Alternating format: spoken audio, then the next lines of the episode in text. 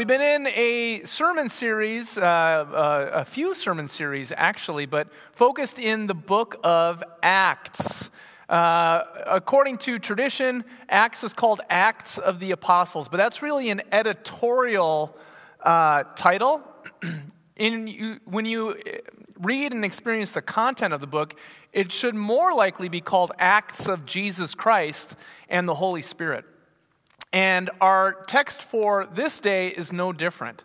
All of this is building off of Acts chapter 1, verse 8. That's the key verse that uh, is continuing to be played out. That's where Jesus gives a mandate to his people. He says, uh, uh, Be filled with the Holy Spirit and with power, and you will be my witnesses in Jerusalem, in all Judea and Samaria, and to the ends of the earth. And so, right now, we're in uh, the second of three sermon series in Acts talking about in all Judea and Samaria. And the way to understand that is, is how the gospel is spreading out from this starting point. And the starting point is in Jerusalem. Well, what is our Jerusalem? It's the Fargo Moorhead area.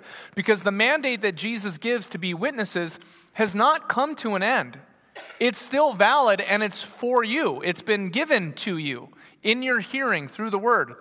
The next outer circle of spreading out the gospel would be in all Judea and Samaria. Well, for us, that would be North Dakota and Minnesota, right?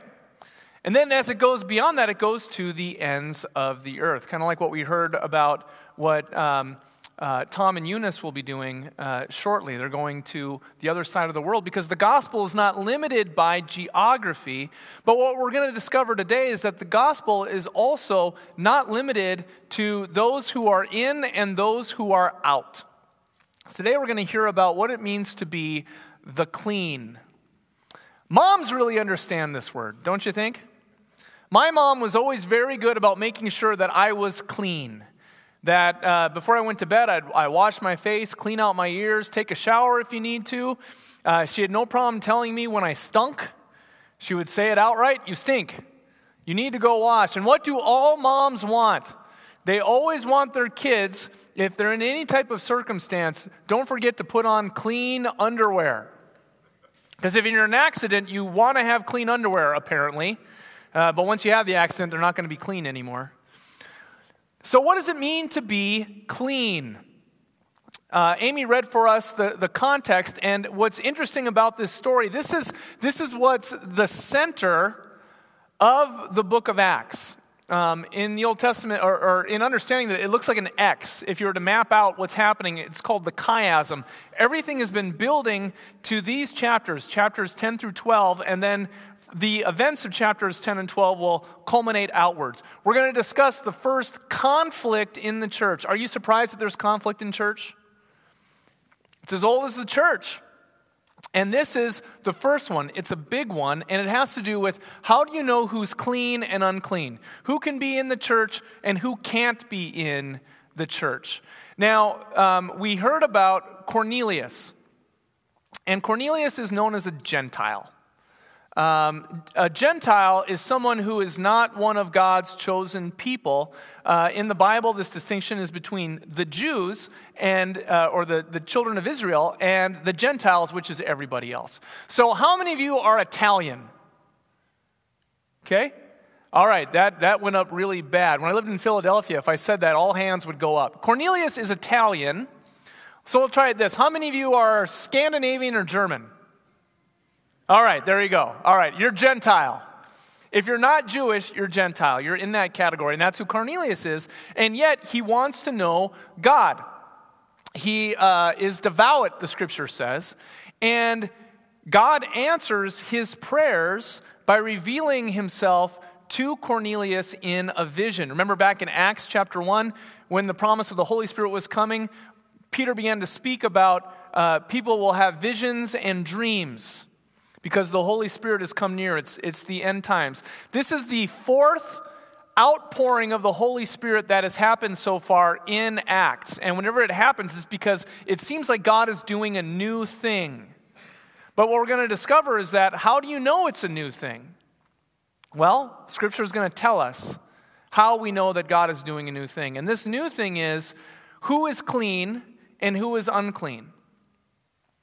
So, uh, Cornelius gets this vision, and so he sends his, his soldiers to do what the angel said, which is to call Simon Peter to come to him. Now, we all know who Peter is. And that's where we start up in our scripture.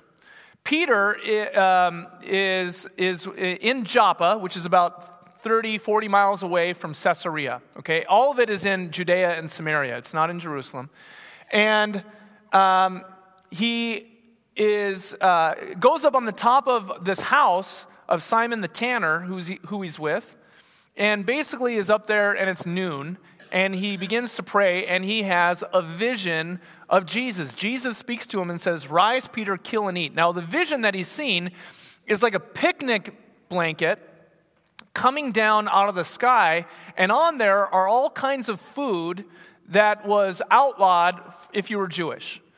So it's all kinds of gross stuff like bacon, shrimp, lobster, surf and turf, you know, all that really gross stuff that no one wants to eat. Ham, Boy, it would be hard to be kosher, wouldn't it? Just all this, all this just, just delectable food, but food that was outlawed to the Jews because God had given them a word in Scripture to say, Stay away from these, from these foods. It's in the book of Leviticus.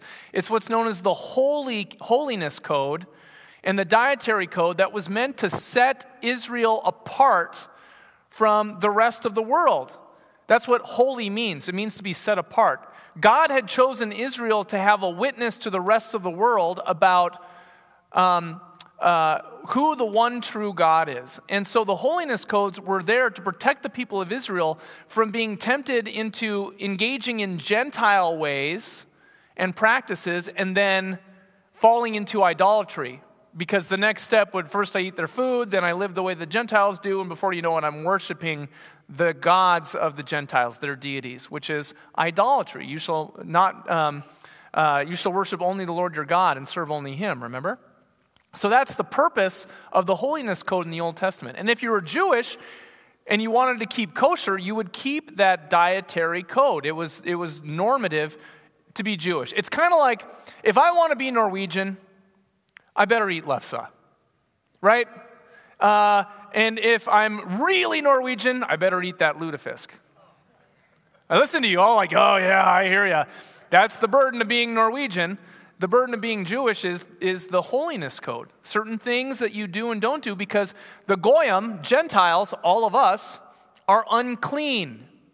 And if they're unclean and you engage with them, they, they will make you unclean.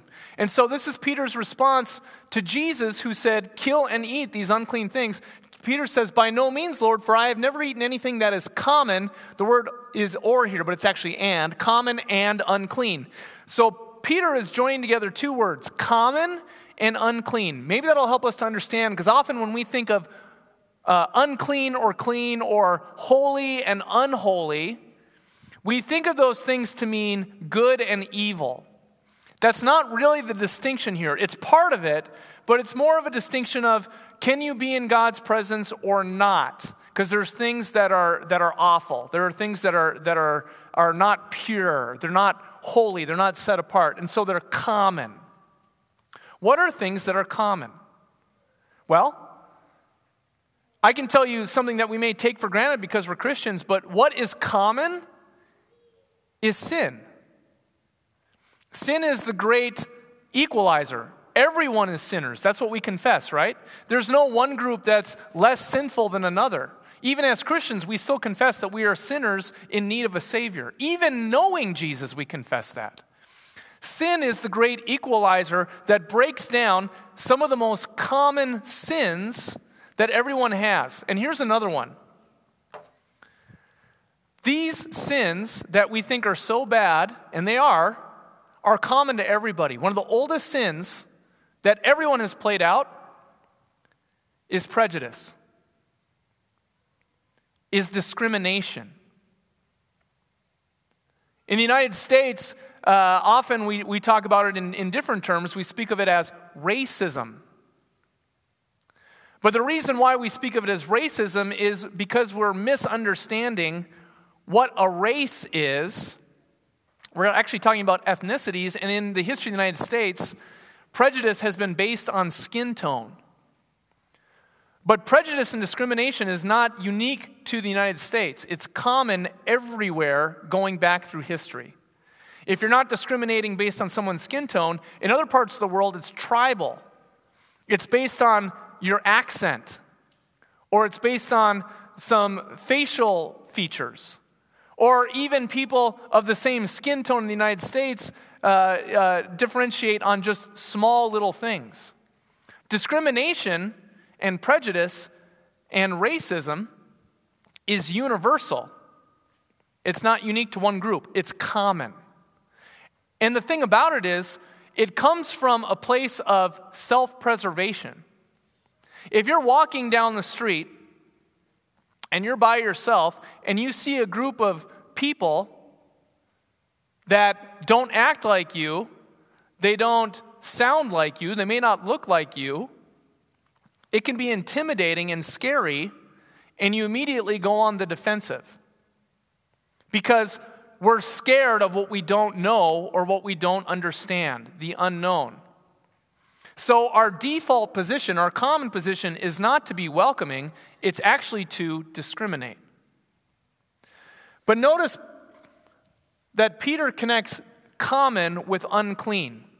So, he's using it a little differently. What I'm sharing with you is that the common starting point for all of us, regardless of where we come from, is sin. You and me, we are all sinners because we are self preserving, self celebrating, selfish individuals only looking out for number one.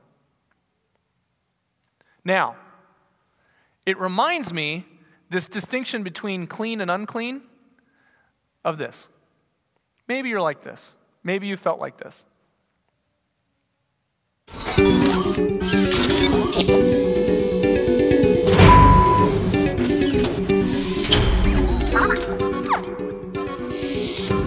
아, 나라라.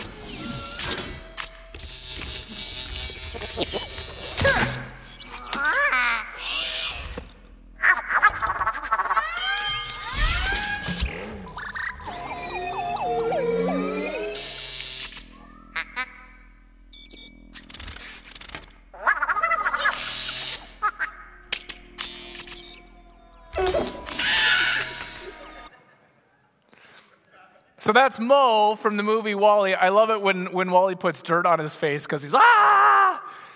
We can get obsessed with clean or unclean. That's what the, the Apostle Peter is doing when his Lord says to him, Take and eat. He's giving him a vision, but he's actually not talking about food. He's talking about the distinction of common uh, and unclean concerning people. Common means ordinary or widespread. Okay? So the first thing to understand is that common, it's not a good or bad, it's not good or evil, it's just, it's everywhere. And the reality is, when we actually look at it, we discover that sin, sinfulness is everywhere, and we're all uh, unclean by it. And unclean means dirty, impure, or prohibited. It's, it's those things that are selfish, that are turned in on, on ourselves, that, that would separate us from God, that would lead us away from God. Uh, in the Old Testament, as I mentioned, it was associated with whether you were Jewish or Gentile, it was part of your identity as a person. Jesus says to Peter, the voice came to him again a second time, What God has made clean, do not call common. Now, what is Jesus talking about? If you remember, Jesus is the one who said in the Bible, uh, it's not what goes into you, in your mouth, that makes you clean or unclean, but what comes out of your heart your motivations, your desires, your, your actions. And what he's talking about is that food does not make you clean or unclean.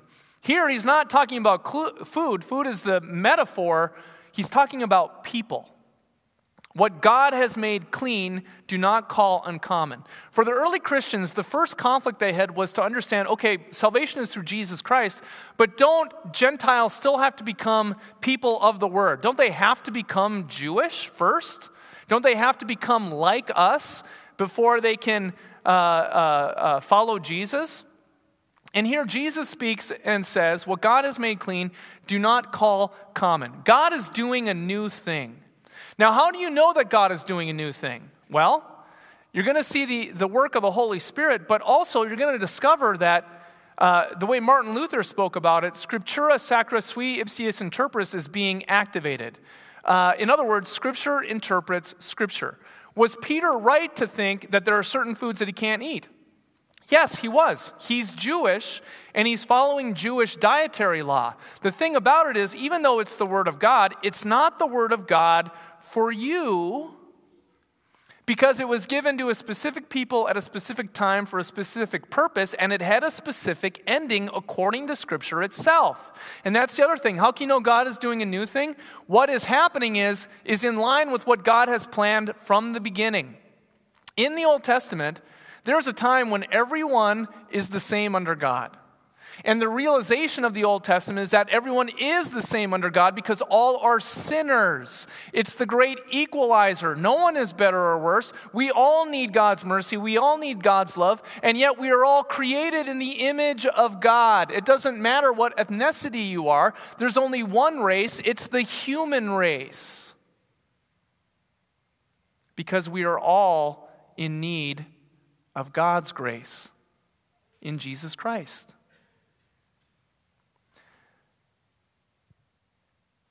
The separation was in order to show the need for Jesus. And the dietary code came to an end in 587 BC. And how do I know that? And you're saying, How do you know that? Read your Old Testament. That's why you need to be in the Word. The more you're in the Word, the more you see how these things are given at a specific time and a specific place. It's the Word of God, but it wasn't the, it's not the Word of God for you. The word of God for you is Acts 1, verse 8, because it has not come to an end. That mandate still stands. If you're filled with the Holy Spirit, you are my witnesses. And you have the Holy Spirit and power. So tell them, tell them about me. Tell them this new thing that God has done. Clean means to be made pure and innocent.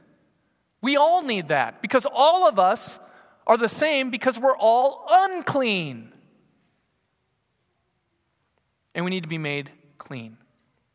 Now, Peter, after hearing this, is, is shocked and surprised, and he says this. So, Peter opened his mouth and said, when he finally saw Cornelius, and he saw these Gentiles, and he saw the presence of the Holy Spirit in their midst, their faith, truly I understand that God shows no partiality.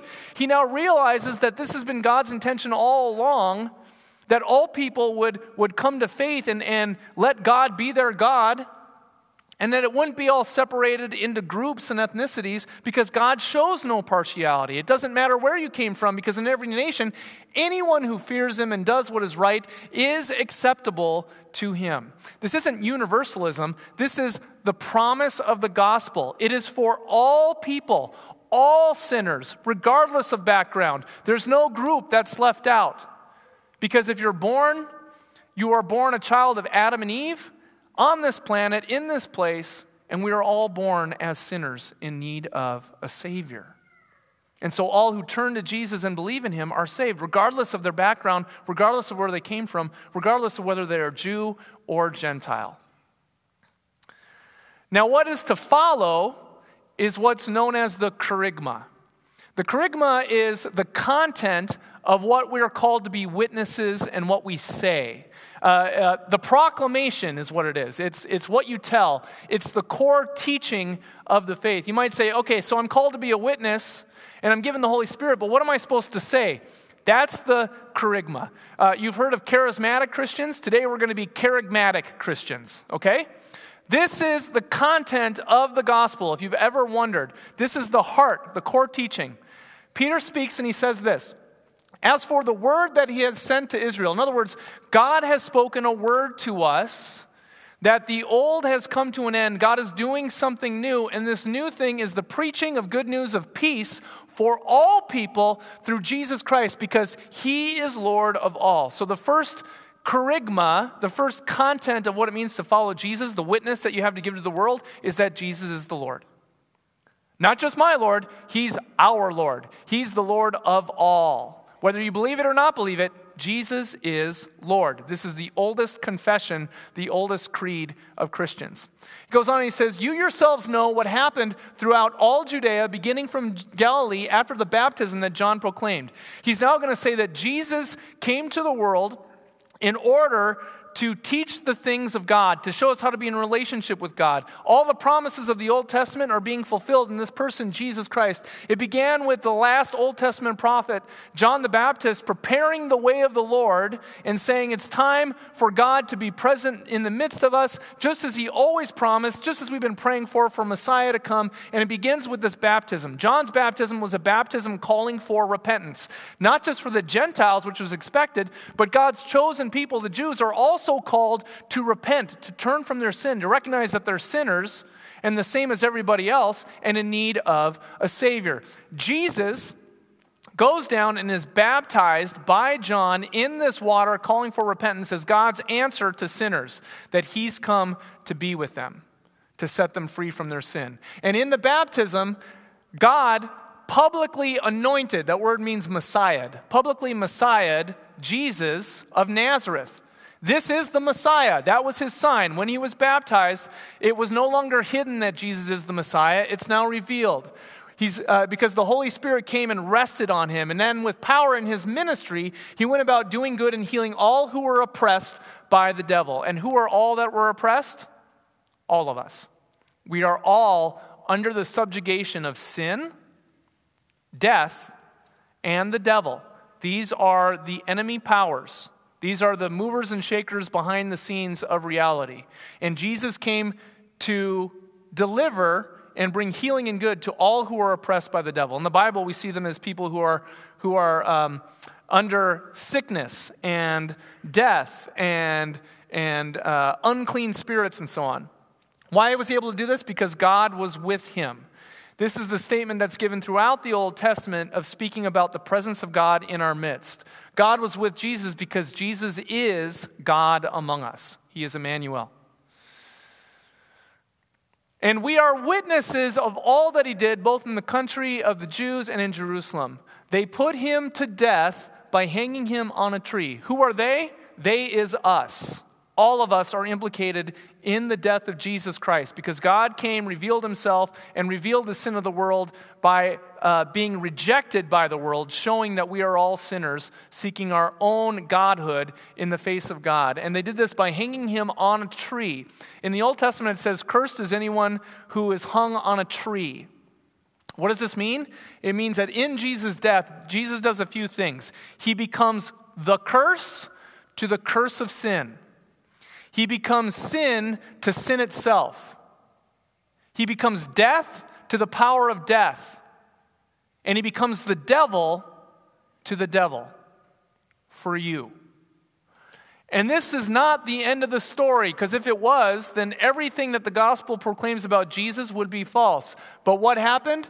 God raised him on the third day and made him to appear not to all the people, but to us who have been chosen by God as witnesses. In Christ's resurrection, he is vindicated, and everything that's being announced right now is true.